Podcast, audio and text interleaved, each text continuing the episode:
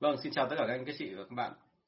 Xin chào mừng các anh chị đến với chương trình uh, livestream trực tiếp của tôi trên YouTube và Facebook về chủ đề là quản lý sale và kỹ năng sale. Thì uh, đây là chương trình mà chúng tôi thực hiện uh, thường xuyên từ thứ hai đến sáu hàng tuần, từ 9 rưỡi đến 10 rưỡi tối. Và trong chương trình này thì tôi rất là vui vì được anh chị gửi cho rất nhiều câu hỏi mà liên quan đến cái thực tế diễn ra của chúng ta hàng ngày. Thì rất là mong là chúng ta có thêm được nhiều câu hỏi nữa đóng góp cho chương trình càng càng phong phú.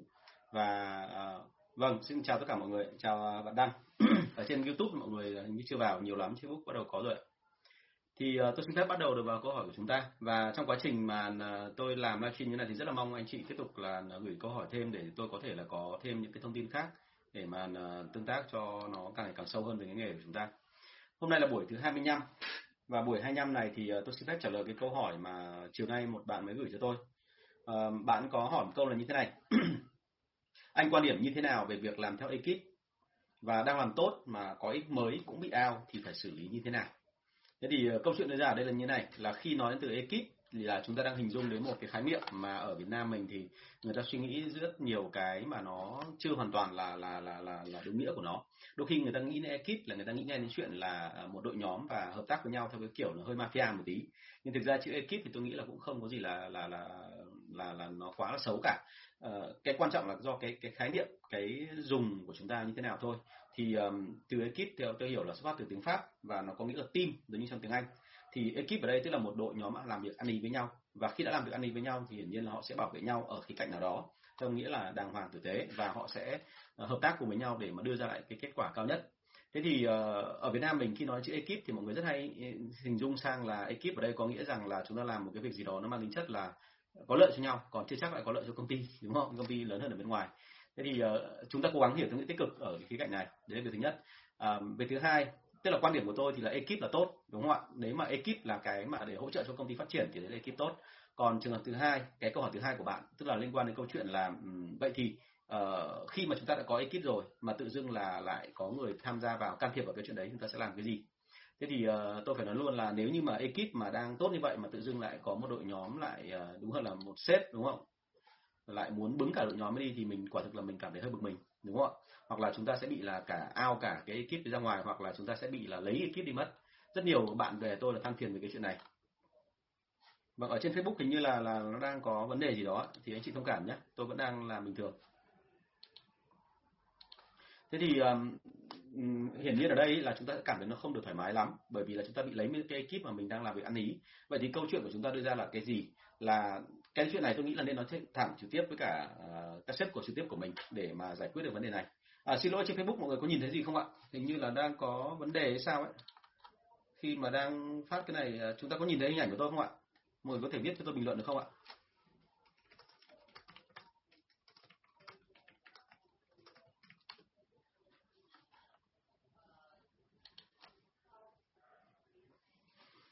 Vâng, tại vì là chúng ta đã làm việc ăn ý rồi mà chúng ta lại cứ phải bị gọi là tách ra khỏi đội nhóm của mình thì thực ra cái đấy nó cũng khá là bực. Thành ra quan điểm là tôi nghĩ là nên nói thẳng với cả sếp để tránh cho cái chuyện là sếp lại lại nghĩ rằng là mình thế nọ thế kia nhưng mà thực sự mà nói là mình chỉ là muốn tốt cho công việc thôi. Có thấy đúng không ạ? Vâng ở đây một sao lại báo là là không nhìn thấy gì. Rồi thế tôi cứ làm tiếp thôi ạ. À, thì chúng ta nên nói thẳng trước khi mà anh chị định là có quyết định là nghỉ việc hay là làm nào đó thì chúng ta nên nói. Tại vì là tôi hiểu trong một số trường hợp thì anh em đã làm việc ăn đi với nhau mà tự bị nghỉ này rất là khó chịu đúng không? Và thà là nghỉ còn hơn chứ còn làm tiếp như thế thì mình có cảm giác là bị bất công. À, cái câu hỏi thứ hai bạn đặt ra đấy là thế này là ASM và uh, CSUP tức là ờ, giám đốc và ờ, giám sát chèn ép nhà phân phối uh, để đạt lợi ích nhóm. Thế thì nhà phân phối phải hành xử như thế nào? Uh, câu chuyện này cũng xảy ra ở những hãng lớn. Càng những hãng lớn thì thông thường là C súp với cả hệ thống quản lý trên ấy, họ càng hiểu rõ có thấy đúng không ạ? Vâng cảm ơn anh chị rất là nhiều. À, họ càng hiểu rõ rằng là họ cái nhà phân phối rất cần đến chúng ta. Và khi mà cần đến chúng ta như vậy thì họ hay có một cái là đi riêng với nhà phân phối với yêu cầu nhà phân phối là phải hỗ trợ thêm này hỗ trợ thêm cái kia. Thậm chí là nếu như bây giờ tôi xin cho anh một cái chương trình khuyến mại từ phía công ty của tôi thì anh để cho tôi bao nhiêu phần trăm? Thì rất nhiều những cái người mà làm cái nghề quản lý bán hàng là lâm phải tình trạng này. Và cái đó thì hoàn toàn là một cái mà tôi nghĩ là không hề tốt và họ cũng không hiểu điểm là như này. Nếu như công ty phát hiện ra thì tự dưng là cái đám mà quản lý đấy họ sẽ bị ảnh hưởng. Ờ, và thậm chí nữa là sau này nó mang tính tiếng ở trong cái đội ngũ của chúng ta và nói thật là đội đấy đi đâu cũng bị người ta cảm thấy là có vấn đề. Thế thì cho nên là chúng ta phải lưu ý một điểm là như này là đối với đội ngũ này thì mình nên nói thẳng với họ là quan điểm đưa ra ở đây là ai làm cũng là vì tiền thôi. Nhưng mà vì tiền ở đây thì là công ty được quy định rõ ràng rồi. Cho nên là nên nói thẳng với họ là anh nên liệu đường cư xử. Chứ còn nếu mà làm cái kiểu như này thì không thể làm lâu dài được và về sau anh em còn nhìn vào nhau nữa chứ không phải chỉ có mỗi cái chuyện là trong công việc đúng không? Ờ, tôi biết rất nhiều cái bị như thế này ấy, chứ không phải là chỉ một công ty đâu. Thành ra là tại sao tôi rất thích câu hỏi này của bạn là như thế? Nhà phân phối thì bao giờ cũng vậy là thông thường có một số nhà phân phối theo cái kiểu là họ mới mang tính chất là họ lợi dụng cái chuyện này để họ có lợi riêng cho họ. Ví dụ như công ty đang khuyến mại năm phần trăm thì họ sẽ bảo với nhà phân phối bảo với cả cái đám mà quản lý họ là bây giờ anh hỗ trợ tôi để mà tôi sẽ kiếm được thêm khoảng hai phần trăm nữa thì tôi sẽ chia cho anh một phần trăm và thế là đám kia về là nói thế nào đấy với cả công ty để sau đó công ty hỗ trợ thêm. Thì đây là một cái bài rất hay xảy ra và đặc biệt là với những công ty mà quản lý không chặt thì hay bị. Đấy, thì ờ, đối với nhà phân phối tôi nghĩ rằng là cũng không nên là chọn cái đường ích kỷ kia, bởi vì ích kỷ như vậy xong thì về sau khó mình đi lâu dài lắm. Hãy tưởng tượng đến lúc mà công ty họ phát hiện ra thì nhà phân phối rất là khó cư xử. Cho nên chi bằng là chúng ta thà là giữ một cái mức thu nhập nó ổn định nhưng mà nó lại đều đặn. Còn hơn là chúng ta kiếm được một cái khoản tiền nó trong tích tắc nó rất là nhanh nhưng sau đó rồi thì là không cẩn thận lại lại không còn là nhà phân phối của công ty nổi tiếng kia nữa. Thì nó là điều đáng tiếc. Thế cho nên là với tôi thì nên là thẳng thắn chứ còn không nên là là có những cái chuyện này. Mặc dù là ngày xưa thì tôi cũng gặp rất nhiều hiện tượng này thậm chí nhà phân phối còn o bế cả ASM và SS và sau đó rồi thì là từ đấy là hai bên nó cứ gọi là hợp tác với nhau theo cái kiểu đi đằng sau ấy, thì nó rất là không hay. À, câu hỏi số 3 là một bạn khác gửi. Đấy là bạn hỏi như thế này là trong thời kỳ này thì sale online lại rất hạn chế vậy thì từ online mà offline đúng không? Đúng là sale offline rất hạn chế tức là đi ra ngoài thị trường là chúng ta rất hạn chế rồi. Vậy thì bây giờ chuyển từ offline sang thành online tức là bán hàng trên mạng ấy, thì có sự khác biệt gì không? Và thứ hai là nếu như chuyển lên sale online thì cần chuẩn bị những gì? Thì thứ nhất là nếu mà chuyển từ sale offline sang sale online hiển nhiên là sẽ có khác biệt bởi vì là ở trên online ấy, kể cả anh chị nói chuyện với cả khách hàng cũ của mình thì cái sự thoải mái nó cũng không thể bằng được giống như là trực tiếp bởi vì khi trực tiếp chúng ta có cái sự tương tác của người ta.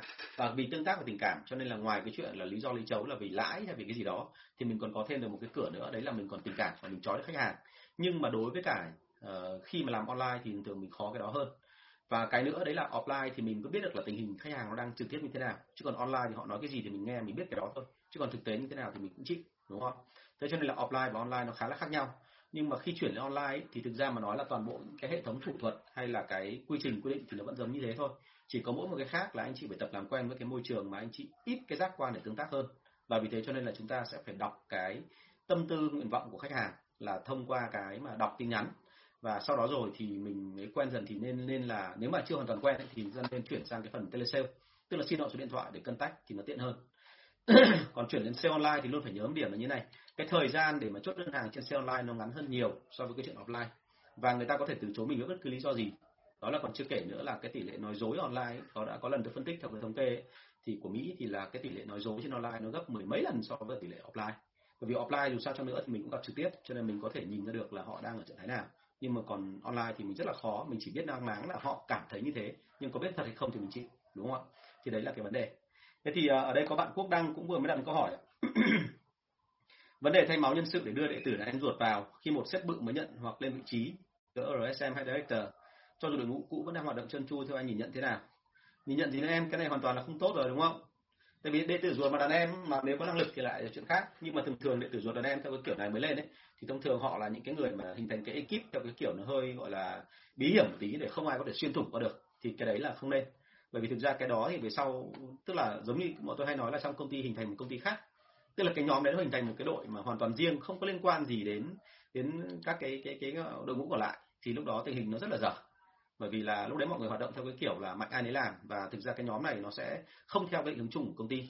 Và uh, bất kể chuyện gì xảy ra chỉ cần gọi là quá lên một tí thôi ngay tức đội này có thể đứt xích đứt cả loạt luôn. Tức là ông này ông lôi đệ tử đàn em vào thành ra khi ông nghỉ hoặc là ông ấy ông ấy thậm chí chớm một cái ông không hài lòng ông có thể gây sức ép cho công ty để công ty khiến rằng thấy rằng là nếu mà anh không cẩn thận là tôi sẽ nghỉ đấy. Mà đã tôi đã nghỉ là đám đàn em tôi cũng nghỉ. Đấy cái liệu hồn đúng không ạ? Thì đấy là một cái gây sức ép cho công ty nó khá là không tốt.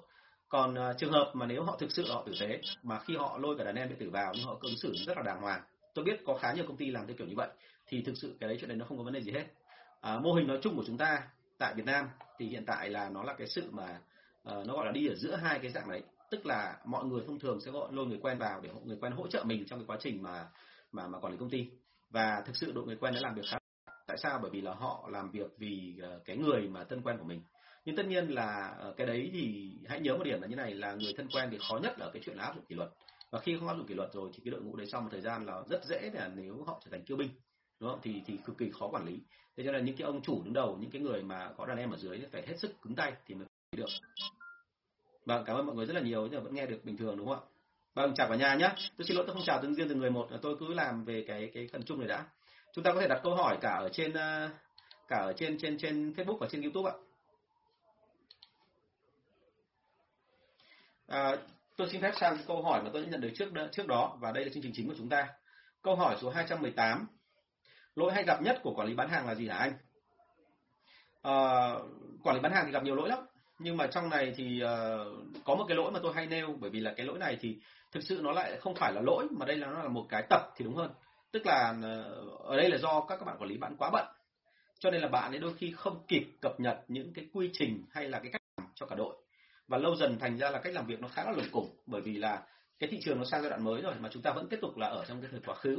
Chúng ta vẫn tiếp tục duy trì những cái hệ thống chỉ số bảng biểu ờ, rồi là cái quy trình ở trong thời quá khứ và vì thế nó không phù hợp nữa và thế là cuối cùng là quản lý cứ đi fix những cái lỗi linh ta linh tinh như vậy và cuối cùng là họ bận bận xong thì cuối cùng là họ không có thời gian để mà biết được họ đang làm ở đâu đang làm như thế nào và đang bị sai ở chỗ nào. À, cái lời khuyên đưa ra ấy là quản lý sau khi dựng quy trình xong ờ, sau khi vận hành đội ngũ ngon lành xong họ nên tự tách mình ra khỏi cái sự vận hành đó để nhìn lại thì lúc đó họ mới phát hiện ra được là họ làm sai ở đâu. Thì uh, đây là một cái dịp rất là tốt bởi vì đây là dịp đang bị dịch thì anh chị có thể có thời gian là dành thêm để mà kiểm kiểm soát được cái này. Vâng vâng bạn đình khỏe có muốn hỏi câu gì thì nếu mà tế nhị thì cứ vào trong inbox nhé không vấn đề gì đâu ạ Vâng, thế thì đấy là cái phần mà tôi thấy là lỗi hay gặp nhất của quản lý là lỗi đó. Tức là đôi khi mọi người là đã vận hành ngon lành rồi thì thông thường mọi người hay cảm thấy rằng là mọi thứ nó ok rồi thì có lẽ là bây giờ là chúng ta cứ là mặc kệ nó chạy như vậy. Nhưng thực tế là nó chạy nó không còn hợp với thời cuộc nữa thì lúc này nó sẽ gây ra rất nhiều cái cái cái phản tác dụng ở bên trong. Và thông thường thì uh, cái đó mà mình không chỉnh nhanh thì về sau nó thành ra một cái nếp và lúc đó anh em rất là khó để chỉnh lại. Thông thường bọn tôi hay tính là một cái một cái đội nhóm hay là một cái tổ chức thì thường thường khoảng từ 3 đến 6 tháng là phải xem lại một lần rồi.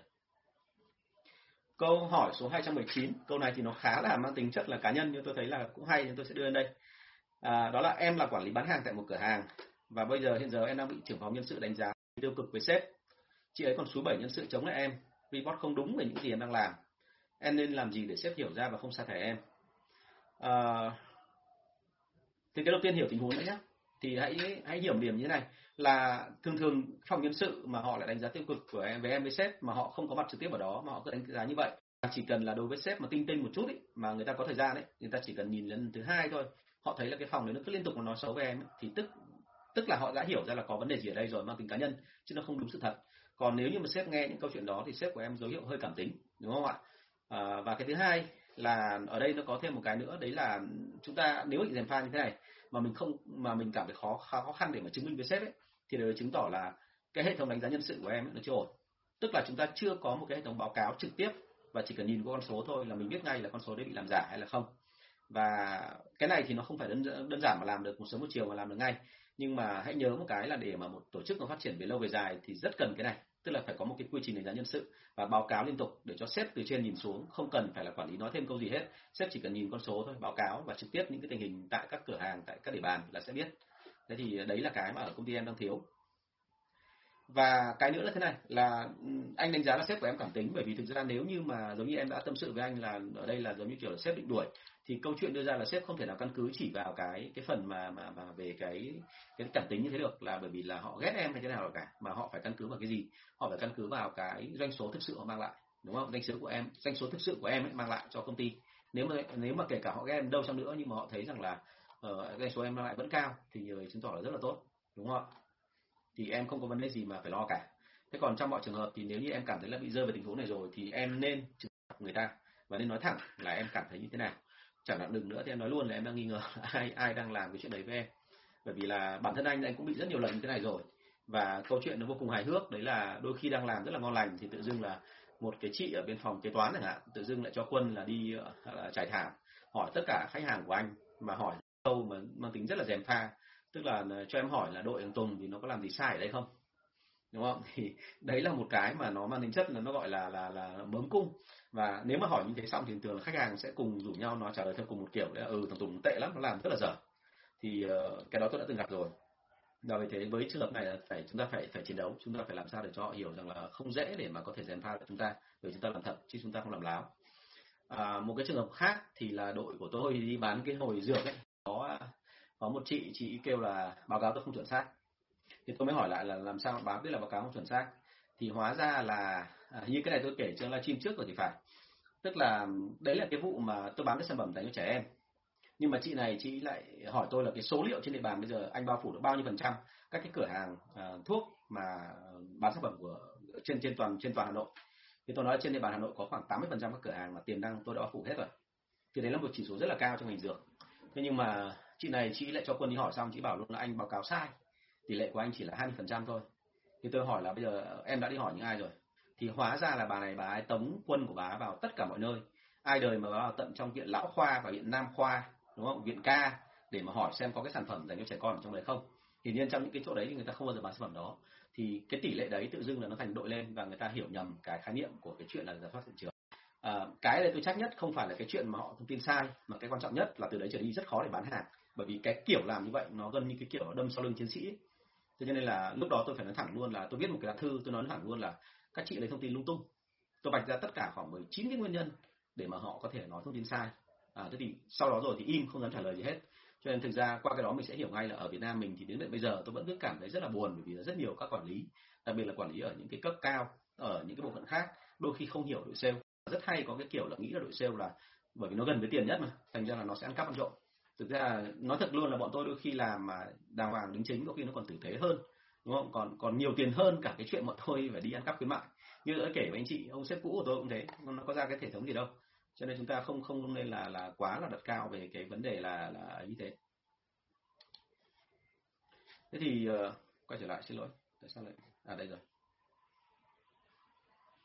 Bây giờ tôi vẫn cảm thấy rất là buồn rất nhiều các quản lý đặc biệt là quản lý ở những cái cấp cao ở những bộ phận khác. Vâng. Chúng ta có nhìn thấy không ạ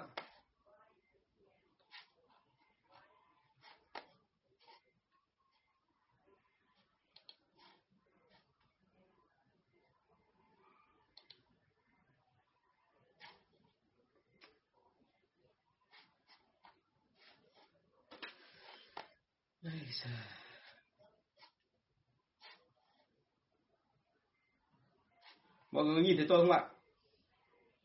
Không hiểu sao ở trên Facebook bây giờ nó lại nó lại như này vẫn nhìn thấy đúng không ạ?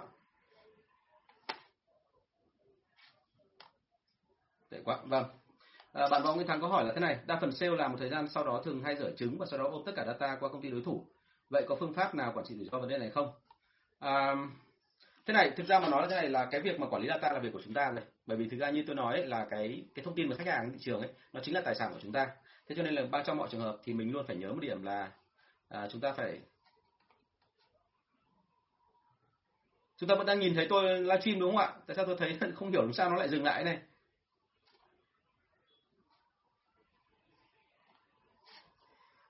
Được quá.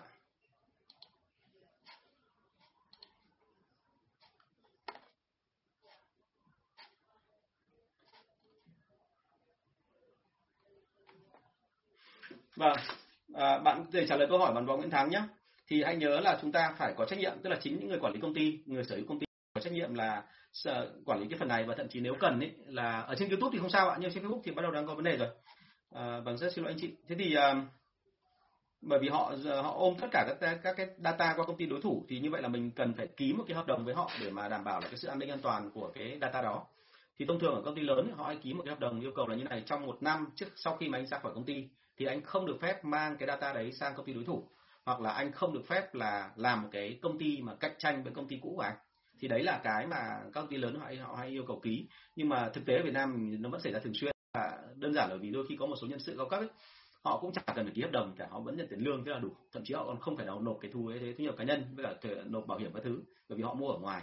Thì đôi nó vẫn cứ làm như thế thôi. Cho nên trong mọi trường hợp thì hãy nhớ là cố gắng làm sao kiểm soát được cái phần này thật là tốt à, nguyên tắc đưa ra là thế này nếu các phần mềm hiện đại bây giờ ấy, thì anh chị thấy là người nào được phân quyền đến đâu thì được phép sử dụng đến đó thôi. Chứ họ không được phép là là là liên tục vào mà những cái kiểu gọi là uh, vượt quyền để mà sang cả những cái mà danh sách của người khác. Chứ còn nếu mà họ cầm danh sách của họ thì mình cũng khó mà chặn được lắm đúng không ạ? Thì hãy nhớ là với bạn thắng ấy tôi tôi xin phép trả lời là như vậy. À, và bạn thu quỳnh có hỏi là bên em khôi vào khóa lớp là à, à cái này thì là quỳnh liên hệ với cả bạn thắm của anh nhé số điện thoại bạn thắm là 077 576 2194 cảm ơn em rất là nhiều. Hơi lag đúng không ạ? Vâng mọi người chịu khó nhé nếu không thì có thể xem trên trên youtube ạ. Đúng rồi sale và quản lý đi học cả đời thật. Tại vì là cái này là nó liên tục là thực ra về bản chất ấy là sale và quản lý là chúng ta làm việc với con người. Mà đã là con người rồi thì bản thân chúng ta và bản thân những người mà chúng ta quản lý cũng sẽ liên tục thay đổi. Chứ không phải là họ đứng yên. Thành ra chúng ta liên tục phải có những cái chỉnh sửa. Đã là còn đó là còn chưa kể đến là những cái mà mà mà chúng ta phải tương tác với khách hàng bên ngoài nữa. Rồi à, tôi xin phép sang câu hỏi thứ 220 câu hỏi thứ 220 là quy trình bán hàng thì hay bị lỗi gì nhất? Thì uh, hãy nhớ một điểm như này là khi mà chúng ta nói rằng là chúng ta có quy trình bán hàng điều đấy không có nghĩa là quy trình bán hàng của chúng ta là chuẩn chỉ. Thông thường thì uh, tôi đã từng liệt kê một lần đấy rất nhiều cái lỗi mà trong quy trình bán hàng. Đấy đấy là thứ nhất là quy trình theo kiểu bằng miệng. Tức là túm lại là giám đốc bảo là phải làm theo kiểu đấy. Nhưng mà nếu mà đã nói miệng như vậy và chỉ mang tính chất là nói để cho người ta cảm thấy rằng là nên làm thì thực ra nó không hiệu quả gì cả. Và thông thường mọi người sẽ không làm theo. Cái ca thứ hai là giám đốc bảo là phải làm theo nhưng mà không có chế tài tức là giống hệt như cái kiểu luật Việt Nam mình là không được phép làm cái này, không được phép làm cái kia. Nhưng nếu làm thì có làm sao không thì chả làm sao cả, đúng không? Thì như vậy là dân tình thì mình cũng không theo. Thế thì cái quy trình đấy nó cũng sẽ không có hiệu quả, mà chỉ mang tính chất là màu mè thôi.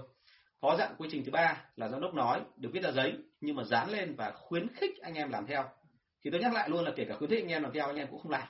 Bởi vì thực ra làm theo thì nó phiền lắm. Và ban đầu khi mà chưa có quy trình, rồi chuyển sang để mà làm có quy trình, thường thường nó rất là phức tạp cho nên là mọi người rất là lười mọi người không vượt qua được giai đoạn đó thì thường mọi người dừng đúng không ạ? Mọi người tốt nhất là làm theo kiểu tự nhiên còn hơn. À, cái nữa đấy là cái quy trình mà viết ra giấy rồi bắt anh em làm theo nhưng mà lại ở tình trạng là không có gọi là là nói thế nào tức là không có liên tục giả soát. Và đúng hơn là không đưa nó vào trong cái cơ chế lương. Bởi vì là chỉ có đưa vào cơ chế lương và có kỷ luật thì anh em mới chịu khó làm. À, và cuối cùng là quy trình mà đưa vào cơ chế lương rồi, có kỷ luật rồi, nhưng mà anh chị vẫn nhân nhượng, tức là họ làm sai thì vẫn không vấn đề gì cả, và họ làm đúng thì bắt đầu thưởng lên mà thưởng lại vống lên. Thì thông thường là nhân viên cũng sẽ là là là rất là dở, tức là họ làm theo kiểu là nó cầm chừng thôi chứ nó không phải là liên tục. Thế thì đấy là những cái dấu hiệu cho thấy là như này, là chúng ta có quy trình bán hàng, nhưng mà trước hết là anh chị phải có một hệ thống kỷ luật đã, và anh chị phải có hệ thống quy trình đàng hoàng để mà áp dụng nó vào. Tức là làm sao cho nó cảm thấy, cho, làm sao cho nhân viên cảm thấy là không làm không được, tốt nhất là làm theo thì bao giờ cũng có lợi hơn cho các bạn đó thế thì hãy nhớ là cái quy trình nó là như thế. Thế còn à, ngoài ra nữa thì còn rất nhiều lỗi khác ví dụ như là quy trình thì có thể thậm chí là bị cái gì bị là um, quy trình quá phức tạp.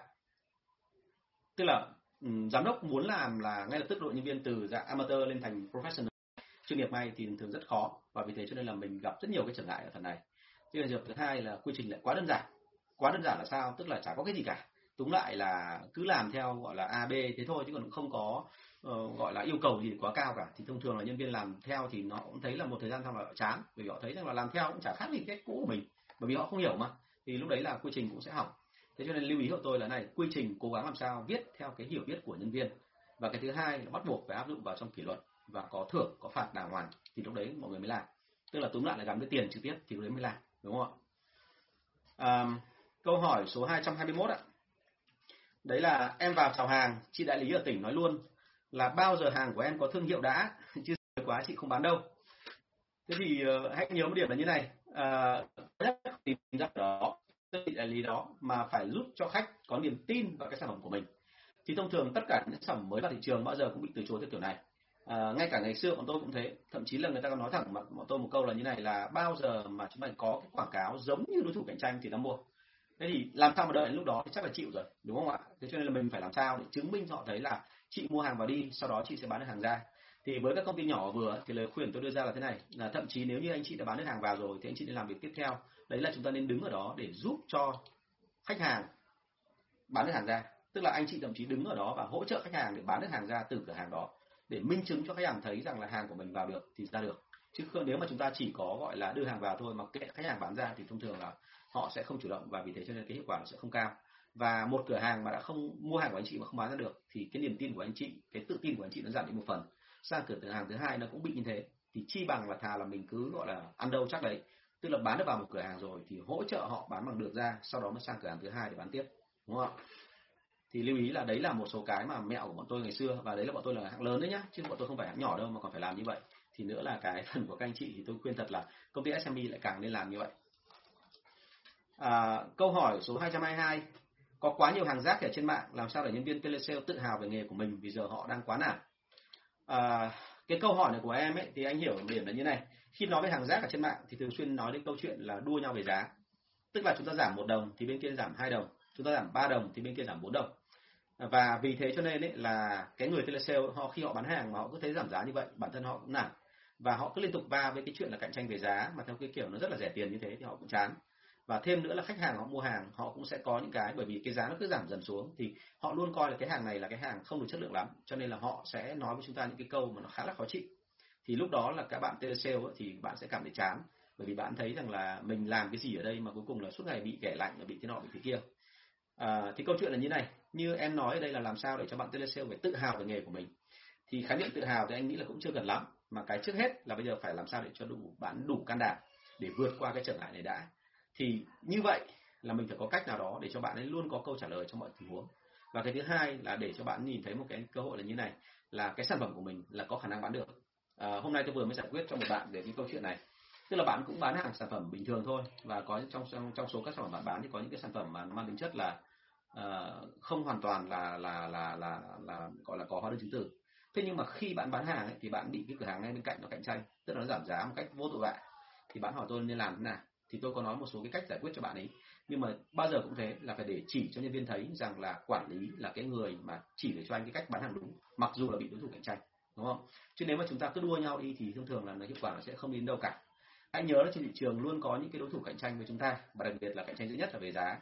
Nhưng mà cái cách cạnh tranh về giá là cả hai ông cùng chết, và lâu dần thị trường này nó cũng nát toét ra. Cho nên tốt nhất là chúng ta bán làm sao để mà khách hàng họ luôn phải tôn trọng chúng ta, nhưng mà họ hiểu rằng là luật của chúng ta là chúng ta có một cái quyết định riêng bản thân chúng ta để cho họ chứ không phải là chỉ có họ đưa ra luật cho chúng ta. À, câu chuyện là tôi đã từng đưa vào thị trường đã kể với anh chị rất là nhiều rồi. Rất nhiều sản phẩm tôi vào kể cả ứng thuốc kể cả bên dược cả bên ờ, bên bên thực phẩm chức năng kể cả bên mỹ phẩm hay là hàng tiêu dùng. Họ luôn bắt đầu bằng một cái câu là phải cho tao nợ. Thế thì ờ, khi mà vào đó và uh, họ cứ chơi một cái bài là đặt đơn hàng to nhưng sau đó họ bắt tôi phải cho nợ thì lúc đấy tôi sẽ làm ngược lại là bây giờ em sẽ không đặt cho chị đơn hàng to nữa. Em không cần bán hàng to em chỉ cần bán đơn hàng nhỏ thôi một xíu thôi cũng được đúng không? Ngày xưa bọn tôi bán bán cái giấy vệ sinh giấy netkin là tí siêu thậm chí bọn tôi chấp nhận dây thôi cũng được rất là mỏng đúng không? Chỉ có khoảng từng này thôi và chỉ có mười mấy nghìn thôi bọn tôi cũng chấp nhận. Nhưng mục đích để làm sao? Để mà anh chị phải trả tiền đúng không? Và bọn em không có nhu cầu là uh, gọi là để công nợ ở, ở phần này. Thế thì chính vì cái đó cho nên là thực ra là là là là là cái đó nó làm cho mọi người về sau nể bọn tôi hơn. Và càng nể như vậy thì bọn tôi mới càng bán được hàng tốt hơn ở những lần sau tiếp theo thế nên anh chị lưu ý ở đây là gì? À, hãy nhớ là khách hàng ấy đôi khi họ tìm cách đưa luật cho chúng ta. Nhưng mà trong mọi trường hợp đôi khi chúng ta lại là cái người có thể quản lý được họ bằng cách là đưa lại ngược lại luật cho họ. Cái quan trọng ở đây là anh chị nào vững tin hơn thôi. Còn thực ra thị trên thị trường của bọn tôi thường xuyên bị cạnh tranh về về giá. À, và vì thế cho nên bọn tôi thường xuyên là phải phải đối mặt với cái này. Hãy nhớ là là chúng ta nên phải có những cách để mà làm sao cư xử cho nó phù hợp. Facebook liên tục bị vấn đề tôi không hiểu đây làm sao. Tôi đang dùng cái máy tính của tôi và tôi tưởng là nó phải mạnh hơn nhưng mà không hiểu sao nó bị thế. Rồi um, nên có giá trị cốt lõi nào cho đội sale hả anh? Rồi cái đây là câu số hỏi số 223 thì hãy nhớ là giá trị cốt lõi tức là cái giá trị mà chúng ta sẽ bám vào suốt trong cả quá trình làm việc. Thế thì giá trị cốt lõi nó là cái gì? Tiếng anh nó là core value. Core value tức là giá trị mà của cái đội sale và à, đội sale hành xử à, và làm việc là hoàn toàn dựa trên cái giá trị này đúng không ạ? Vâng chào cả nhà nhé rồi chào bạn đặng hoa. Cảm ơn bạn rất là nhiều. À, anh em mình còn có cái vụ mà đưa bài lên báo nhỉ? Thì lúc nào tương tác tiếp nhé thế thì um, cái giá trị cốt lõi mà tôi hay thấy đấy là uh, nó không phải đến từ một cái người nào đấy tài giỏi và người ta đưa chúng ta người ta bảo là cái giá trị này hay lắm áp dụng đi mà thông thường nó đến chính từ trong cái nội tại của chúng ta. Và thông thường ở một đội sale nhỏ nhỏ của công ty SME thường thường nó đến chính từ người cầm đầu đúng không? Người lãnh đạo đứng đầu. Nếu không phải là ông giám đốc thì cũng là ông giám đốc bán hàng. Thế thì uh, cái giá trị cốt lõi đấy thì thông thường nó gồm có mấy cái để thể hiện đúng cái tinh thần của đội sale. Tức là họ là chiến binh cho nên họ không chịu lùi bước. Đấy là việc thứ nhất. Việc thứ hai là họ sẽ cố gắng tìm cái cách nào đó để mà tận dụng cái nguồn lực tối thiểu của công ty để đạt được hiệu quả tối đa. Tức là họ sẽ phải nghĩ ra những cách sáng tạo hơn thông minh hơn nữa để mà bán được hàng và cái thứ ba nữa đấy là họ sẽ không bao giờ dừng lại cả. Không dừng lại là sao? Tức là họ liên tục đặt ra mục tiêu. Mục tiêu thậm chí ngày xưa bọn tôi được gọi là mục tiêu cao hơn khả năng của mình. Ờ, vì thế cho nên là hãy nhớ là cái cái cái cái cái cái việc của chúng ta là hãy nhìn xem là trong cái giá trị của sale của mình đang hoạt động thì nó có cái gì hay. Thông thường giá trị mà cốt lõi nó sẽ tạo ra cái người sale bán hàng giỏi. Và người bán sale bán hàng giỏi đó thì thông thường nó sẽ là hình mẫu của cả đội. Tức là chúng ta sẽ cố gắng làm sao mà tuyển được cái người giống anh ta trường hợp không tuyển được người giống anh ta thì chúng ta sẽ cố gắng đào tạo cái đội sale hiện tại tại công ty làm sao để mà có được những cái văn hóa giống như anh ta. Thì lúc đó đội sale là một đội sale thống nhất và thành công đúng không ạ? Thế thì hãy nhớ là nhìn lại vào chính cái đội của chúng ta nhưng mà như đã từng nói với anh chị lần trước là rất đáng tiếc là có rất nhiều đội sale là ông giám đốc ông không vạch ra được cái văn hóa của ông là gì. Ông cứ gọi là hàng ngày cứ làm cẩn mẫn thế thôi chứ còn ông không vạch ra được. Thì uh, cái đấy nó làm cái khá là dở bởi vì khi không có giá trị uh, cốt lõi thì thông thường là đội sale đấy họ không có cái điểm đặc biệt nó khác đội sale bên cạnh. Thì nó có cái giờ là cái gì? Tức là khi mà bạn sale bạn nản lòng thì bạn bỏ ở đấy rất là dễ. Nhưng khi có giá trị cốt lõi thì các bạn sale kể cả là khó khăn mà muốn nghỉ chăng nữa thì họ luôn có cảm giác là như này là đi chỗ khác thì chắc gì đã kiếm được một cái đội nào tốt như đội này và họ sẽ ở lại lâu hơn. Mà như thế thì công ty có nhiều cơ hội để mà vực dậy cái tình hình kinh doanh mặc dù bây giờ đang rất là biết bát. À, câu hỏi số 224 nhân sự nhảy việc quá nhiều thì nên làm gì? À thế thì uh, hãy nhớ một điểm là như này nhân sự nhảy việc thì đấy là cái quyền của họ. Nhưng mà cái việc của chúng ta ấy, là chúng ta phải tìm hiểu xem là họ nhảy việc là vì cái gì đúng không ạ? À, à, vâng thì họ nhảy việc vì cái gì thì mình sẽ biết ngay là giá trị của họ tức là cái cái cái cái cái hết quy chiếu của họ vào thời điểm đó họ đang cần cái gì và chúng ta đã không cung cấp cho họ được cái đó.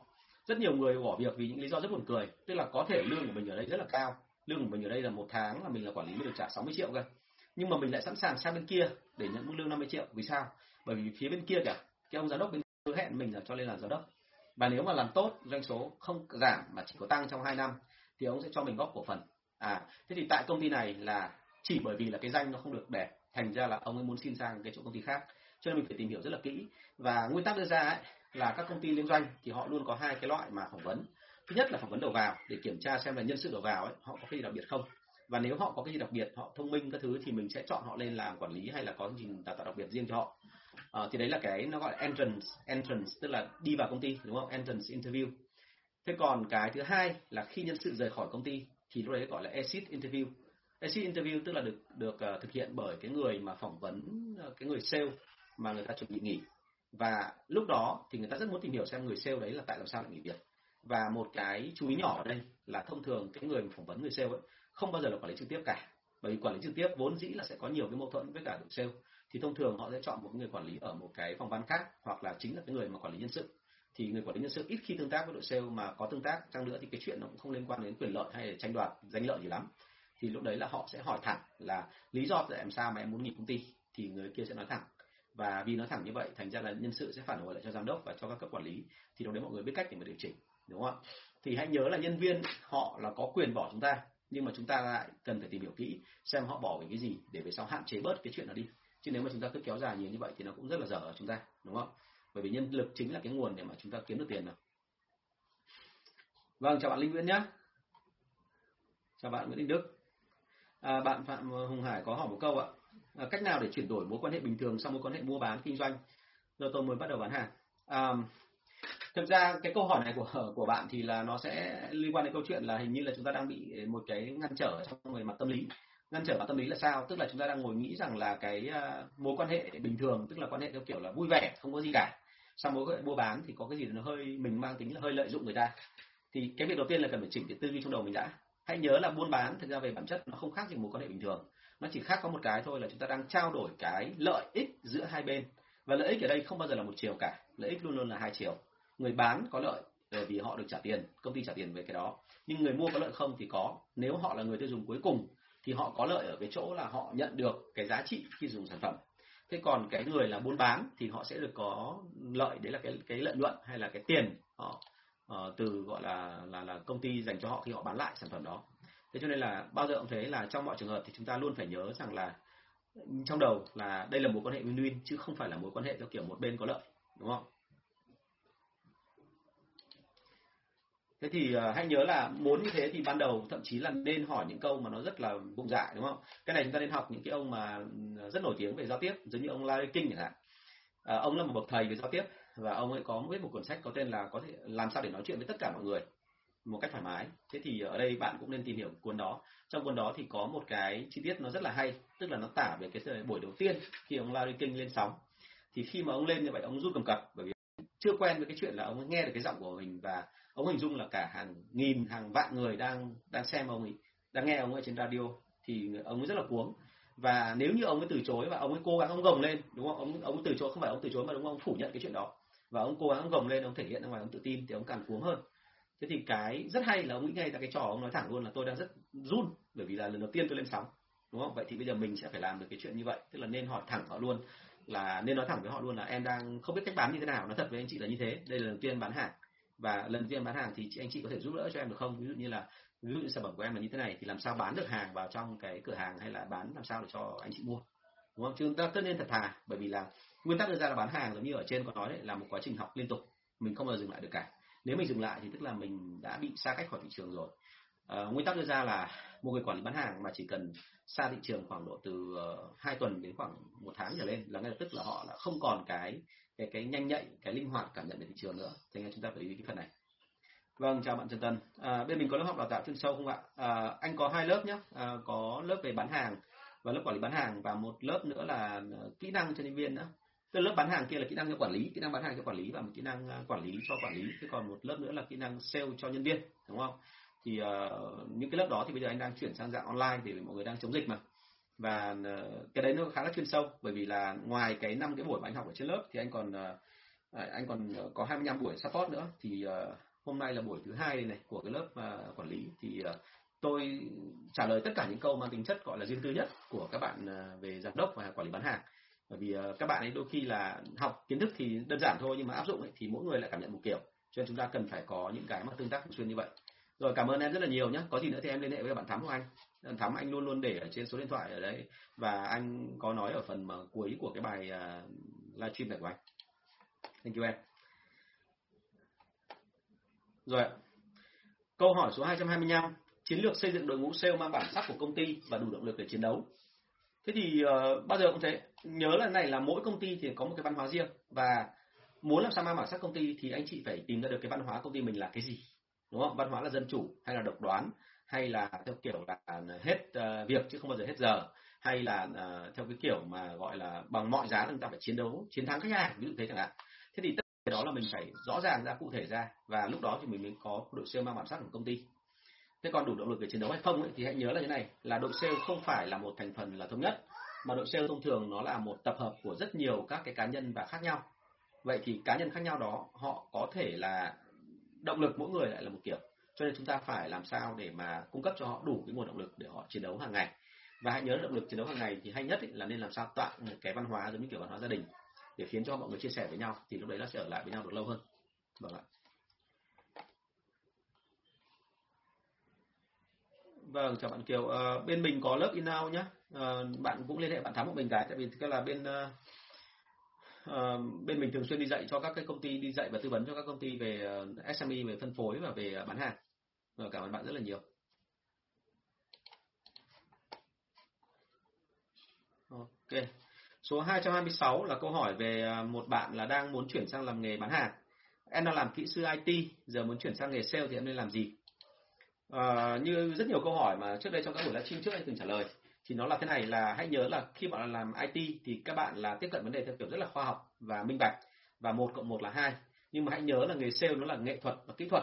Tức là kỹ thuật nó chỉ là một phần thôi nhưng mà cái phần còn lại nó là nghệ thuật là nghệ thuật ứng xử và giao tiếp. Thế cho nên là câu chuyện ở đây đưa ra là chúng ta không nên là à, hiểu mọi thứ theo cái kiểu là khô cứng giống như trong khoa học kỹ thuật. Ta nên hiểu rằng là cái gì nó cũng có sự linh hoạt. Và vì thế cho nên là khi mà và là, là chuyển sang nghề sale ấy thì chúng ta nên học theo những cái mà những cái người làm nghề sale vốn dĩ họ đã làm từ trước. Ví dụ như là chúng ta trong đội của chúng ta có một số anh mà đã làm nghề sale khoảng 10 năm rồi thì mình nên bám càng anh ấy để xem xem là ông ấy giao tiếp kiểu gì. Và muốn biết là họ giao tiếp kiểu gì khác mình thì đầu tiên là mình phải đi, mình đi bán hàng của với ông ấy. Mình xem ông bán hàng thế nào, sau đó rồi mình tức bán hàng và mình ghi âm lại rồi mình so sánh giữa hai cái bản đấy, xem là như vậy nó khác nhau ở chỗ nào. Thì anh chị sẽ rút ra được ngay. Vì vốn dĩ là những người làm IT người khá thông minh, nhưng mà mọi người chỉ thiếu cái sự linh hoạt thôi. Thì nếu mà chuyển sang cái nghề sale chúng ta cần nhất là sự linh hoạt thì hãy học cái sự linh hoạt đấy bằng cách là đi theo những cái người mà có gọi là có có gọi là có sỏi trong đầu tức là cái người mà đã rất nhiều cái năm kinh nghiệm trong nghề này rồi. Vâng. Chúng ta có câu hỏi gì thì cứ đặt hỏi luôn bên kia nhé dạ vâng ạ. Mọi người rất hay đặt câu hỏi với tôi về cái lớp học nhưng mà tôi nghĩ là nên liên hệ trực tiếp với bạn thắm đi thì nó sẽ hiệu quả hơn bởi vì tôi nói thật luôn là tôi đôi khi còn không nắm được lịch. Bạn thắm bạn nắm lịch còn kỹ hơn cả tôi. À, câu hỏi số 227 anh có tập tài liệu đào tạo sale nào không? Cho em xin để em dựng cái của em cho nhanh. Thì uh, phải nói thật luôn là không bao giờ có một cái tập tài liệu phù hợp với mọi công ty. À, như tôi đã nói rồi thực ra tập tài liệu đấy là chính bản thân mọi người là đầu tiên phải dựng ra đã. Và dựng ra thì có phải là dựng một lần là xong không thì không bao giờ xong. Bao giờ cũng thế mình dựng một lần và sau đó rồi mình vẫn phải tiếp tục bổ khuyết nó thêm. Mình phải chỉnh sửa làm sao cho nó chuẩn lên và mình phải upgrade nó lên thường xuyên. Và upgrade là dựa trên cái gì? Dựa trên cái tương tác của chúng ta với khách hàng hàng ngày tức là chúng ta phải làm sao soi lại xem là cái cách cũ bây giờ nó còn phù hợp không? Và nếu nó không phù hợp thì mình chỉnh nó như thế nào? Đúng chưa ạ? Thế còn thì ờ, nếu mà em hỏi là tài liệu đào tạo sale thì nó sẽ không có đâu. Bởi vì là mỗi công ty nó có một cái bản sắc riêng và vì thế mà phải em phải tự tạo qua thôi. Và hãy nhớ một điểm là như này là um, cùng ngành nhưng mà thậm chí là cùng hai công ty bán cùng một sản phẩm thì cũng không thể nào mà lại có một tập tài liệu giống nhau được. Nhớ cái đó nhá nhưng phải cố gắng mà làm đi. Còn nếu cần nữa thì em có thể là ờ, tương tác với anh để anh sẽ có thể trả lời thêm cho em những câu hỏi khác. Ok cảm ơn em à, vâng chào bạn Kim Xuyến. Ở trên YouTube bạn đặt câu hỏi như này. Anh vui lòng cho em hỏi ạ bọn em đã xếp vị trí customer sale. Customer care xin lỗi sao nó không ra đây? À, sale tại chỗ tại nhà hàng bên em là ngành F&B về tiệc cưới. Vậy bọn em có phải đi ra ngoài tìm khách về không ạ thanh xanh? Um, thực ra mà nói là như này là chúng ta nhớ này là khách hàng thì mình phải tìm mọi cách để tiếp cận họ. Chứ còn không phải là mình ngồi mình nghĩ rằng là khách hàng bởi vì họ tìm đến mình thành ra mình không cần phải tìm họ nữa nguyên tắc đưa ra là gì? Nếu mà chúng ta mới chỉ tiếp cận khách theo cái kiểu là họ đến gặp chúng ta, tức là mình mới có một chiều, đấy là inbound. Inbound tức là họ có nhu cầu họ đến tìm chúng ta. Nhưng ở ngoài kia, bất cứ ngành nghề dịch vụ nào ấy, cũng cần phải biết là bên ngoài kia còn rất nhiều khách hàng khác mà họ cần đến sản phẩm của chúng ta, nhưng họ không biết tìm chúng ta ở đâu. Thành ra chúng ta phải chủ động liên lạc và tiếp cận với họ. Nhớ là như vậy, chứ không thể nào mà chúng ta lại lại lại lại lại cứ nghĩ rằng là bây giờ bởi vì đủ số lượng người đến rồi và hàng tiêu dùng đủ rồi hoặc là cái quảng cáo ở trên mạng chạy thế là ổn lắm rồi. Không bao giờ như thế. Phải tìm và phải tìm làm sao để mà tối đa hóa được cái số lượng khách hàng đến cái cửa hàng của chúng ta, đến cái cái cái cái dịch vụ tiệc cưới của em.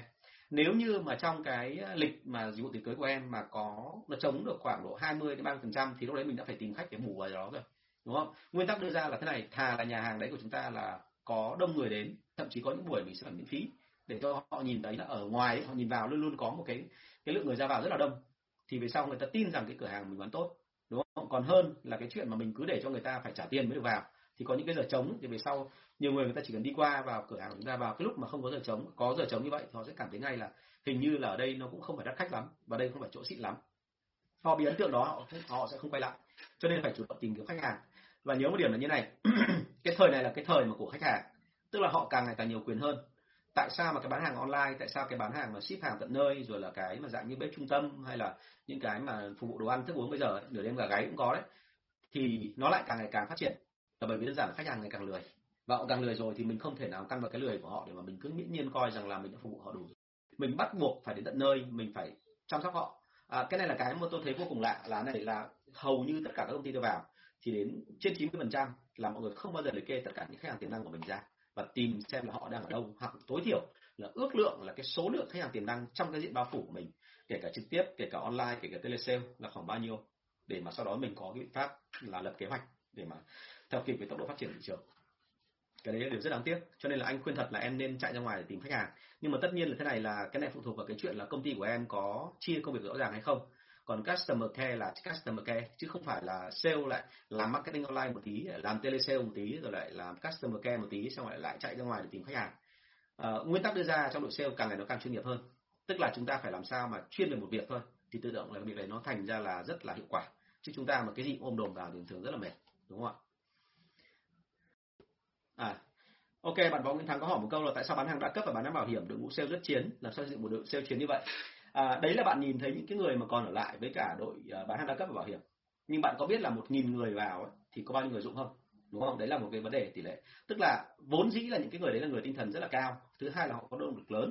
Động lực lớn là sao? Tức là càng những người mà họ càng thèm tiền họ thích một cái danh nào đó họ thích một cái sự khẳng định cá nhân thì họ càng tham gia vào đa cấp và bảo hiểm hiệu quả và cái đội sale chiến đó thì để giữ được họ nhé thì thông thường ấy nó áp dụng đúng cái nguyên tắc của đội sale bình thường thôi. Là họ gần như là anh chị hình dung có thể thậm chí nói là một câu là gì? Gần như cái kiểu họ sống với nhau. Tức là họ ăn họ ngủ họ chơi họ khóc họ cười với nhau hàng ngày. Thì lúc đấy mới thành đội sale chiến như vậy. Chứ còn không phải đơn giản mà cứ gọi là tuyển xong bắt đầu là thổi tinh thần được vài ba buổi là bắt đầu lên đâu. Đó chính là lý do tại sao mà bán hàng đa cấp và bảo hiểm nó luôn luôn có nhu cầu phải tuyển thêm quân. Tại sao? Bởi vì cái số lượng người dùng rất là nhiều. Số lượng người dùng theo tôi hiểu là uh, bên bên bảo hiểm với cả bên đa cấp là cái số lượng mà tương đương nhau đấy cũng khá là nhiều đấy. Ờ, bây giờ anh chị cứ thử vào một cái đội mà cái nó gọi là cái một cái hội thảo của bảo hiểm xem. Thì sẽ thấy là đấy không phải là cái nơi mà các bạn là cái nơi để mà rất nhiều ông khác trà trộn vào để bán hàng khác cho đội đa cấp. Bởi biết là đội bảo hiểm và đa cấp là rất chiến thành ra là nhờ họ để mà kinh doanh thêm hàng khác. Thì chuyện đấy gặp rất là nhiều. À vì lợi nhuận hoa hồng cao đúng không? một phần là như thế nhưng cái thứ hai là do cái à, một phần nữa là họ sinh hoạt với nhau. Tôi, tôi thấy cái đấy là cái mà phải nói thật là tất cả ngành nghề nên học cái bạn mà đa cấp bảo hiểm. À, về bản chất thì tôi không thích bao đa cấp bảo hiểm lắm đâu nó thật là như thế. Nhưng mà về về cái tinh thần họ cũng như là về cách hoạt động của họ thì có rất nhiều cái chúng ta đáng phải học hỏi. À cảm ơn bạn à, Phương MC nhé lâu lắm mới gặp sếp. Vẫn à, vẫn gọi là long đong trên đường thế suốt đúng không? Ờ, phụ nữ nhưng mà rất là chiến binh. Cảm ơn em rất là nhiều. Có câu hỏi gì đặt luôn đây nhé để chia sẻ mọi người cho vui. Vâng bạn Ngọc Duy Hà có đặt một câu hỏi là xem đặt câu hỏi sau. Doanh nghiệp SMB bán hàng giá thành sản phẩm cao nên xây dựng phòng bán mà trong đó mỗi nhân viên là một mắt xích có nhiệm vụ riêng, ví dụ nhân viên tìm A tìm khách, nhân viên B bán hàng à hay đi xây phòng bán hàng và trong đó mỗi nhân viên tự làm tất cả mọi việc từ tìm khách hàng bán hàng sau sau bán hàng.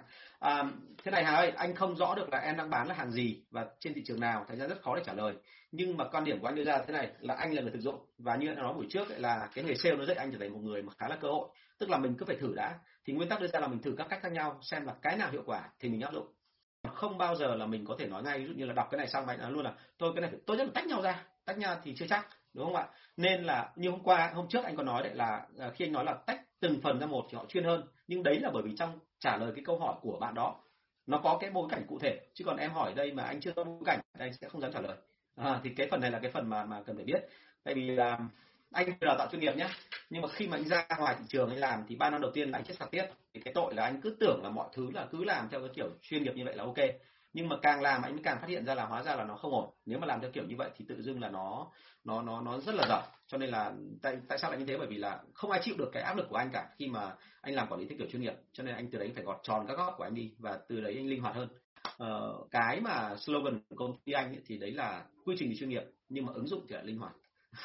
Bởi vì là chỉ có ứng dụng linh hoạt thôi thì mình mới tồn tại được trong cái thị trường mà giống như thị trường của Việt Nam thành ra là lưu ý của anh là nên thử đi em ạ. Cứ nên thử đi sau đó nếu mà thấy cách nào nó hiệu quả hơn hợp lý hơn thì làm. À, và rất buồn cười nhá. Ờ, không phải là cách thử cách nào mà hiệu quả hơn là sau đó mình sẽ làm mãi mãi như thế đâu. Đôi khi mình lại quay trở lại cái cách mà trước đây nó không hiệu quả là bởi vì giai đoạn của mình là bây giờ công ty đã phát triển sang giai đoạn khác rồi. Nó không còn như cũ nữa. Thì như vậy cái cách cũ chưa chắc đã phù hợp. Phải tìm cách mới. Và đôi khi cách mới đấy là chính là cái cách ngày xưa mình đã từng bỏ. Đúng không? Nên lưu ý cái phần này. Đừng có bao giờ đấy như vậy à, đã từng có một lần đấy anh tư vấn cho một cái tòa soạn báo là trước đây họ bán hàng rất là hiệu quả ở trong miền Nam báo báo giấy ấy. thế thì uh, uh, cái bài toán đưa ra là thế này bởi vì họ quá nổi tiếng cho nên ngày xưa là họ không cho nợ một đồng hàng nào hết. Nhưng mà đến thời buổi ngày nay thì họ bị cạnh tranh dữ dội bởi vì cái báo mà đọc online. Và vì thế cho nên là khi họ cứ hỏi anh là có nên làm cái gì thì việc đầu tiên anh kiểm tra lại hết toàn bộ và anh phát hiện ra một câu là gì? Uh, vốn dĩ là trước đây giờ chưa bao giờ anh chị cho người ta nợ cả. Thì bây giờ đây là lúc anh chị nên cho người ta nợ. Bởi vì cái anh chị không còn giống như ngày xưa nữa ngày xưa thì anh chị có thế, tức là người ta cứ gặp anh chị là phải mua, gọi là, thậm chí cắm nhà cắm cửa để mà mua báo của anh chị đi bán, bởi vì báo ấy bán rất là chạy, báo toàn viết về các chuyện vụ án mà. Thế nhưng mà bây giờ cái thời này nó không còn như thế nữa, cho nên bắt buộc là các anh chị phải cho người ta nợ, thì may ra người ta mới mua hàng của anh chị. Chứ nếu không thì thực sự là thà là người ta đọc các cái chuyện giật gân chuyện linh ta linh tinh ở trên mạng còn hơn, chứ còn chả mấy ai còn cái văn hóa đọc báo nữa. Nhất là vào mùa dịch này tôi nghĩ là bây giờ họ còn đang phải suy nghĩ lại rồi. Vâng chào bạn Nguyễn Gia Hân vâng em sale em học sale lâu rồi đúng không? Em anh hiểu là em học lớp sale lâu rồi đúng không? Rồi muốn học lên quản lý tháng năm này có lớp không? Có anh nhá. Em hỏi bên bạn chỗ bạn thắm của anh nhá. À, bạn thắm trần có khi vào trả lời của anh câu này cái tại vì là là là cái phần này thì là cuối buổi với cả các buổi livestream anh đều nói về cái số điện thoại của bạn thắm đấy. Thì uh, có gì thì em inbox nhá. Rồi cảm ơn em. Rồi cảm ơn bạn Duy Khánh. Nghiên cứu rất là kỹ đúng không ạ? Vâng. Chúng ta tiếp tục với những cái câu hỏi của tôi nhé à bạn này bạn đặt một câu hỏi khá là hay liên quan đến ờ, kỷ niệm và kinh nghiệm của tôi. Bạn hỏi là như này là khi mới khởi nghiệp thì ờ, anh thấy vấn đề gì là nặng nề nhất khiến mà khiến anh bỏ cuộc? Và anh chiến đấu vượt qua nó như thế nào?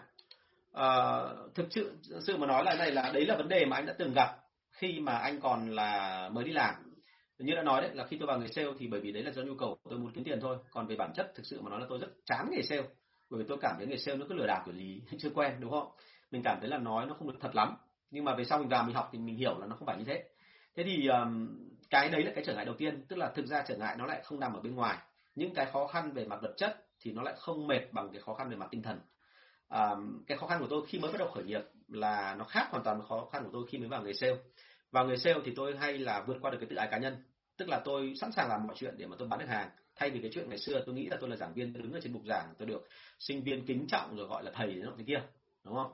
Thế thì khi mà tôi ra ngoài chợ, tôi bị tất cả mọi người là gần như kiểu đe nẹt, rồi dọa dẫm, rồi là chửi bới, rồi thế nọ thế kia, thì tôi phải vượt qua tất cả những cái trở ngại đó, tức là vượt qua cái tự ái cá nhân thì tôi mới đi bán hàng được.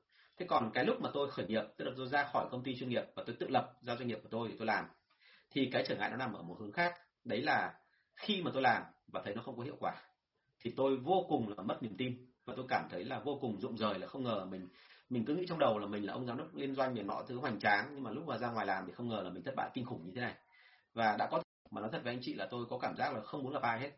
Và kể như tôi đã từng kể con trong các câu chuyện mà về thất bại của tôi ấy, là khi mà tôi đi vay tiền để tôi mở công ty của tôi thì thú thực luôn là gặp rất nhiều người và rất nhiều người từ chối tôi. Thì đến cuối cùng có ba người bạn tôi cho vay tiền thì cả ba người mà khi tôi gặp và tôi đưa ra cái lời đề nghị là cho tao vay tiền thì họ cho tôi vay tiền thì nó thật luôn đấy tôi cảm thấy vô cùng ngạc nhiên. Tôi quá cần tiền tôi rất cần tiền tôi mong có cái số tiền đó. Nhưng mà khi mà à, họ cho tôi vay tiền thì tôi cảm thấy vô cùng ngạc nhiên là tại vì lúc đấy tôi mới hiểu ra vấn đề là hóa ra là chính bản thân tôi tôi không tin vào tôi nữa. Tôi có cảm giác là mình mất hết toàn bộ cái sự tự tin lúc trước.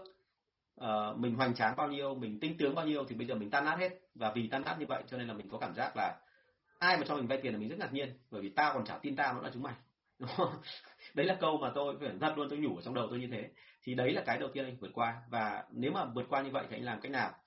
Thì uh, đây cũng là câu chuyện vui thôi. Là uh, bởi vì tôi thấy rằng là không còn chỗ bố ví vào để tôi tự tin tôi là người thế nọ người thế kia nữa.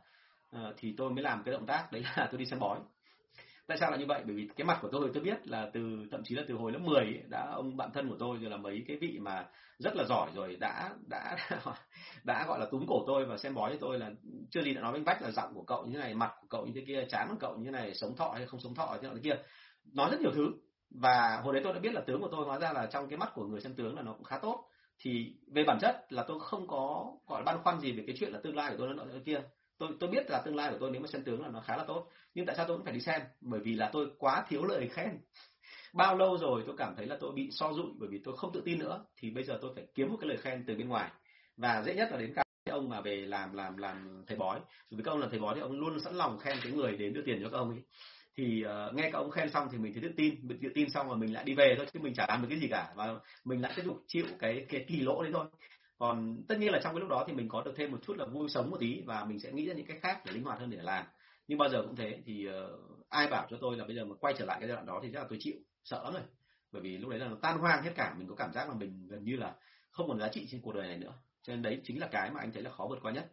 Nếu mà vượt qua được cái đó thì lúc đấy mình sẽ làm được mọi việc phía đằng sau. Còn nếu mà mình không vượt qua nó thật luôn là cả sự nghiệp của mình là lụn bại và từ đấy trở đi là nó gọi là chim bị đạn sợ làm cái cong. Từ đấy đi gặp cái gì cũng sợ có rúng cả tứ túc đấy và lúc đấy là không làm được cái gì hết. Cho nên hãy nhớ là khi mới vào nghề việc đầu tiên quan trọng nhất là phải vượt qua được cái tự ti của bản thân. Nhưng cái thứ hai đấy là phải làm sao để mà lấy lại được cái niềm tin và cảm thấy rằng là mình có ích trong cuộc đời này và mình tập trung vào cái gì đó để mình làm cho nó mình bằng được thì thôi. Ờ, sau khi mà gọi là khẳng định được cái giá trị bản thân của mình thì lúc đấy là mình sẽ làm được công việc mà mình mình đang hướng đến. Chứ còn nếu mà mình cảm thấy là giá trị bản thân nó chả còn cái gì cả thì thú thực luôn là dễ nhất là lúc đấy là theo lời khuyên của bố mẹ tôi là tôi sẽ quay lại làm thuê đúng không? Quay lại làm thuê thì tôi kiếm cũng khá tiền đấy nhưng phải không đâu nhưng mà lúc đấy mình sẽ không có được những cái cơ hội để mà làm những cái nghề sau này mà tôi đã làm giống như cái đào tạo này chẳng hạn đúng không? Rất là vui. Rồi cảm ơn em rất là nhiều. Câu hỏi rất là hay. À, câu hỏi số 229 những điều nào cần tránh trong giao tiếp bán hàng ạ? À, vâng thì à, đây là một số cái basic nhé à, mình cần phải tìm hiểu thêm. Đó là còn chưa kể đến nữa là cái phong cách của em như thế nào nữa anh cần phải hỏi thêm nữa à, đấy là một loạt những cái mà liên quan đến chuyện là các cái từ mà có ý nghĩa tiêu cực. Tức là hãy nhớ là trong đội sale ấy thì chúng ta đi soi khách hàng và chúng ta cảm nhận về từ dùng của khách hàng. Nhưng mà chúng ta quên mất một điểm là khách hàng cũng liên tục soi nhìn cảm chúng ta. Vì thế cho nên nếu mà chúng ta thốt ra quá nhiều từ tiêu cực thì ngay lập tức là cái cảm nhận của họ về chúng ta sẽ rất là xấu. Vì thế nên chúng ta phải làm ngược lại đấy là chúng ta phải cố gắng biến từ tiêu cực thành tích cực hoặc là anh chị phải dùng những cái từ rất là tích cực mặc dù là chúng ta đang nói về một cái điểm yếu đấy của sản phẩm chẳng hạn mình vẫn cứ phải nói làm sao để cho nó nổi bật cái tính cách tích cực lên. Thì cái phần này là cả về văn viết lẫn cả văn nói thì tôi có những cái mà đào tạo rất là sâu nhưng mà ở đây thời gian không đủ thì chắc là sẽ không chia sẻ. Nhưng mà anh chị có thể lên mạng anh chị tìm ra được. Tức là biến từ tích cực thành à, tính từ tiêu cực thành tích cực đúng không? Để là gây ảnh hưởng tốt đến người ta. À, cái thứ hai nữa là thế này là phải hết sức tránh một cái lỗi trong giao tiếp mà những bạn sale mới gặp rất hay bị. Mới hay là rất hay bị đấy là một cái bạn thứ nhất là khi bán sản phẩm là cao cấp thì hay cố gắng tỏ ra trịnh trọng tức là nói văn theo kiểu văn mẫu văn kiểu văn của họ MC theo kiểu là dạ em xin phép tự giới thiệu. Em em, em chào anh em tên là Đỗ Xuân Tùng. Em đến từ công ty P&G em xin phép anh 15 phút để em trình bày. Thì những cái thứ đó ấy, nó thật luôn là ở Việt Nam mình người ta không quen. Và người ta nghe xong người ta có cảm giác là mình rất là kịch đúng không ạ? Và kịch như vậy tự dưng là mình tạo ra một khoảng cách với người ta. Và người Việt Nam mình thì phần lớn nhá kể cả những người mà từ đại gia cho đến những cái ông nhà nghèo bao giờ cũng thế thích một sự gần gũi. Tất nhiên ban đầu thì có thể là phải phá băng một tí phá băng một tí. Nhưng mà phá băng xong cái thì thường thường họ thích giao tiếp ở cách gần gũi. Bởi vì họ thích là mua hàng của những người bạn, chứ họ không bao giờ thích là mua hàng của người lạ cả. Thế cho nên là hãy nhớ là làm sao để cho nó đừng có trịnh trọng quá. Nhưng mà chiều ngược lại thì cũng không nên. Chiều ngược lại chiều gì? Đấy là khi mà sale giao tiếp với cả những người khác mà theo một cái kiểu nó rất là xuồng xã, theo kiểu chợ búa. Mới vào được một hai câu đã gọi là văng tục rồi bắt đầu là kể những chuyện bậy bạ rồi, thì cái đấy nó rất là không nên. Bởi vì là mọi người tưởng là mình hòa nhịp với cả đối phương. Nhưng thực ra cái hòa nhịp đó nó phải tính. Bởi vì nếu mà chúng ta xuồng xã quá, chúng ta chớt nhả quá, chúng ta kể những câu chuyện được cười. Bạn sale, các bạn sale thường rất là giỏi về đoạn này. Nhưng mà nếu mà chớt nhả quá thì thứ nhất là anh chị là quản lý. Trong một sale của anh chị mà anh chị kể nhiều chuyện cười quá, nhiều chuyện bậy quá, thì anh chị bất cứ uy còn anh chị là người sale, anh chị ra ngoài gặp khách hàng mà anh chị kể nhiều câu chuyện bậy bạ quá, anh chị chớt nhả với người ta nhiều quá, bá vai bá cổ, rồi là rủ đi làm massage, rồi là làm những cái này cái kia thì nó sẽ làm cho người ta cảm thấy là bởi vì mình xuồng xã, cho nên là họ cũng sẽ xuồng xã lại. Và khi mà xuồng xã lại thì anh chị rất khó để có thể chốt được đơn hàng. Tức là theo cái kiểu gọi là vừa mới nói là anh ơi, anh xem nào, đặt nhập xem đơn hàng nọ kia, đúng không? Họ nói luôn là làm gì mà mình kinh nhé tao mày đi đâu mà thiệt? Lần này tao không nhập lần khác tao nhập. Làm gì mà ghê. Thế là cuối cùng là xong, đúng không ạ? Bình thường nếu chúng ta giữ khoảng cách với họ, mặc dù là thân, mà mình không xuồng xã thì bao giờ cũng thế, là mình vẫn còn có cái cửa tác động đến họ. Nhưng mà ở đây mình xuồng xã quá, đâm ra thành nhờn, nhá thành ra là phải lưu ý cái phần đó. Và một cái cuối cùng nữa là mặc dù ở Việt Nam mình, cái này nó chưa rõ ràng lắm đâu. Rất nhiều người dạy về cái môn này, nhưng mà đôi khi mọi người là không lắp với cả cái bối cảnh thực tế. Tức là chúng ta cần phải chú ý ý đến cái cư xử về cái hành vi của chúng ta. Có những cái hành vi của chúng ta đôi khi mình không hề biết là gây ra cái sự khó chịu của người ta. Tôi nói ví dụ như này, ví dụ sale ở dưới các tỉnh, thì khi mà vào trong các cái cửa hàng à, mà ở dưới các cái tỉnh, thì bởi vì là bà con ở nông thôn ấy thường thường là gần gũi nhau và rất là thân cận và quý nhau thì hoàn toàn ông sale đấy có thể là phi thẳng vào nhà người ta. Đỗ xe hàng khác xong rồi là vào bàn rót nước và thậm chí pha trà uống như bình thường rồi là làm điếu thuốc ờ, điếu thuốc lào đúng không? Rít hòng ngọc xong làm ngửa cổ lên thả khói ra năm mười lăm phút sau mới mới vào gặp chủ cửa hàng. Mặc dù ông mới đến đến cửa hàng gần đầu nhưng mà cái cái phong thái đấy thì ở phương ở, ở gọi là vùng nông thôn người ta rất là thích. Thế nhưng mà cái phong thái đó ở thành thị có thích không thì lại không phải đúng chưa? Và ngược lại những anh mà rất trịnh trọng ở vùng thành thị mà bây giờ về nông thôn mà lại cứ giữ nguyên vẻ chính trọng đấy cũng không phù hợp. Cho nên hãy nhớ là gì? Cả hành vi cả lời nói cả thái độ cả cái cách dùng từ của chúng ta nó đều phải chỉnh làm sao để cho tạo ra sự thân thiện tối đa. Nếu mà nói chung mà nó gọi là khái quát hóa lên về nghề sale ấy, thì bao giờ cũng thế. Mình phải thân nhưng không được phép xuồng xã. Và chúng ta thân theo cái nghĩa là có một cái giới hạn nhất định chứ không phải là theo cái kiểu gọi là chất nhạc. Đó thì đấy là cái nguyên tắc của chúng ta trong cái chuyện là bán hàng. Vâng. À, bạn lê hằng có đặt câu hỏi này. Theo thầy một trong những dấu hiệu nào để nhận biết sale có xác định gắn bó lâu dài với mình hay không? À, cái này không phải là dấu hiệu đâu hàng nhé bởi vì hoàn toàn có thể là hôm nay anh gọi là mong muốn ở lại với đội của em để cống hiến. Nhưng mà ngày ngày hôm sau anh có một cái nhu cầu khác hoặc là đơn giản là nhà anh có một nhu cầu khác. Ví dụ nhà anh chuyển hẳn toàn bộ ở miền Nam chẳng hạn anh không làm công việc này nữa thì cũng đến chịu đúng không ạ? Cho nên ý định là một chuyện nhưng mà làm sao để họ phải ở lại với mình lâu ấy, thì đấy mới là vấn đề thì uh, muốn làm sao làm được cái đó thì như anh nói đấy là liên tục phải tìm hiểu lại họ xem là hiện giờ họ đang cảm nhận như thế nào. Uh, một cái cậu mới ra trường thì có khi chỉ cần học kiến thức thôi nhưng mà một cậu mà đã làm đến khoảng độ 5 năm 6 năm rồi thì có nhu cầu lên làm quản lý. Một cậu mà đã có vợ có con rồi thì muốn là vừa làm quản lý bởi vì có danh. Cái thứ hai là phải có điều kiện về kinh tế tức là phải có cả nhà cả xe vân vân đúng không? Thế cho nên là hãy nhớ là thế này là tìm hiểu xem tiêu chí của họ đang đặt ở đâu để sau đó cung cấp cho họ những cái động lực mà phù hợp để họ lại công ty. Chứ còn thì đừng có xác định qua dấu hiệu dấu hiệu có thể hoàn toàn là sai. Anh thì ít khi anh tin vào những cái đó mặc dù anh cũng hay liều nguyết người khác, đúng không ạ? Đi xem bói, đúng không ạ? Bởi vì đấy là sự thật đấy, là ngày xưa đã từng làm như vậy. Vâng. Bằng bạn võ nguyên thắng có nói một câu này, một bài toán rất khó công ty mình. Từ trước đến giờ công ty không có sale, tất cả đi sale là CEO nhưng khi dựng phòng sale thì chỉ chuẩn bị tâm lý là lỗ cứ một sale vào là mất vài trăm chai mà mình là sale ok nhưng chẳng biết làm sao dạy được nhân viên sale làm mình mình suy nghĩ mãi không ra. À, thế này nhé anh Võ Nguyên Thắng nhé hoàn toàn có thể làm một cái động tác là này anh làm ơn là khi đi bán hàng nếu mà không quá tế nhị cái này tôi đã nói rất là nhiều trong các buổi của tôi rồi là anh hoàn toàn có thể ghi âm lại cái buổi bán hàng của anh. Sau đó rồi có thể là lúc đấy anh inbox với tôi thì lúc đấy mình sẽ trao đổi với nhau thêm. Bởi vì thực ra về bản chất ấy đấy đấy chính là cái khó của mấy ông quản là giám đốc bán hàng. À, đặc biệt là giám đốc bán hàng mà theo kiểu là chúng ta không phải là trong cái nghề đó. Tức là ở đây anh võ nguyên thắng anh đi bán hàng tại sao anh giỏi tôi tin là chưa có ngày nào anh thắng được đào tạo về kỹ năng bán hàng bài bản cả, chuyên nghiệp cả, đúng không ạ? Và anh à, vào những cái lớp như của tôi thì anh sẽ cảm thấy nó hơi bị ngợp. Nhưng mà không sao cả, anh vẫn là người bán hàng cực kỳ giỏi, bởi vì đơn giản đấy là đứa con đẻ của anh. Nó là công ty của anh, nó là máu mủ của anh, nó là đứa con đẻ của anh, và kể cả khó khăn đến đâu chăng nữa, thà là anh chết cùng công ty chứ không bao giờ anh chịu bỏ cuộc cả. Thế cho nên là đấy là lý do tại sao mà anh bán hàng luôn luôn giỏi, mặc dù anh có thể không cần học một ngày nào hết về kỹ năng bán hàng, đúng không? Bởi vì anh có trách nhiệm và anh suy nghĩ bằng cả cái này lẫn cả cái này. Thành ra khi anh đi bán hàng ấy, nó rất là hiệu quả thế nhưng mà khi mà anh dạy lại nhân viên thì tôi thừa nhận là có nhiều người bán hàng rất là giỏi, nhưng mà không bao giờ làm huấn luyện viên giỏi cả, đúng không? và ngược lại, có nhiều người mà có thể bán hàng không khá lắm, nhưng huấn luyện viên rất là giỏi, giống như ông Ferguson chẳng hạn. Thế thì mỗi người lại có một cái duyên riêng, nhưng bao giờ cũng thế. Nếu như anh muốn làm sao để nhân viên của anh học của anh, thì cái việc đầu tiên anh cần phải nghiên cứu lại chính bản thân anh. Mà muốn nghiên cứu lại bản thân anh thì hãy nhớ là ghi âm lại tất cả những cái buổi bán hàng của anh, nếu không quá riêng tư. Sau đó rồi thì anh chị có thể nói chuyện với những người mà có kinh nghiệm như bọn tôi. Bọn tôi sẽ phân tích để giúp cho anh biết được là tại làm sao mà cái cuộc bán hàng đấy lại thành công? Còn nhân viên của anh thì tại sao lại không bán hàng thành công? À tất nhiên là như vậy là mình cũng phải so sánh với cái bản ghi âm của nhân viên nữa. À, thông thường thì cái người mà giám đốc bán hàng mà mình chưa có kinh nghiệm nào mà để mà đi dạy về bán hàng ấy, thì mình rất khó để có thể là dạy được cho nhân viên. Vì thế cho nên anh chị chỉ cần căn vào những cái gì vốn dĩ bây giờ anh chị đang làm và sau đó anh chị làm cho người ta hiểu rằng là cái sự khác biệt của anh và của em nó nằm ở chỗ nào thì lúc đấy họ sẽ từ từ họ làm được lên thêm. À, nhưng mà đấy là mới chỉ là về mặt đầu óc thôi về mặt tinh thần thôi. Còn hãy nhớ là đội sale là đội chiến binh, mà đã chiến binh rồi kỷ luật. Và vì vậy, cho nên anh chị phải làm thêm cái gì? Chúng ta phải làm sao mà rèn luyện họ và đồng thời dạy họ, đào tạo kỹ năng cho họ, nhưng sau đó phải bắt họ phải làm.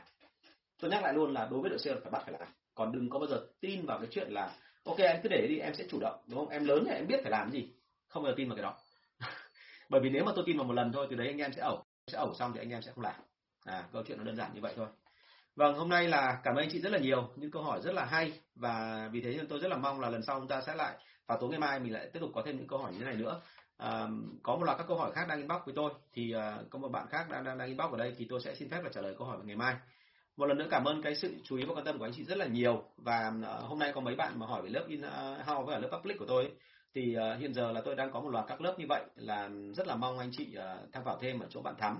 Số điện thoại của bạn thắm là 077 576 2194 077 576 2194 à, vâng cảm ơn anh cường nhé để buổi sau mình sẽ trả lời cái này nhé à, rất là mong là chúng ta sẽ tiếp tục có thêm những câu hỏi khác và nhiều cái buổi mà trao đổi thẳng thắn và trực tiếp như thế này. Một lần nữa cảm ơn các anh chị rất là nhiều và xin phép là dừng cái buổi phát trực tiếp ở đây ạ. Cảm ơn anh chị. Chào và hẹn gặp lại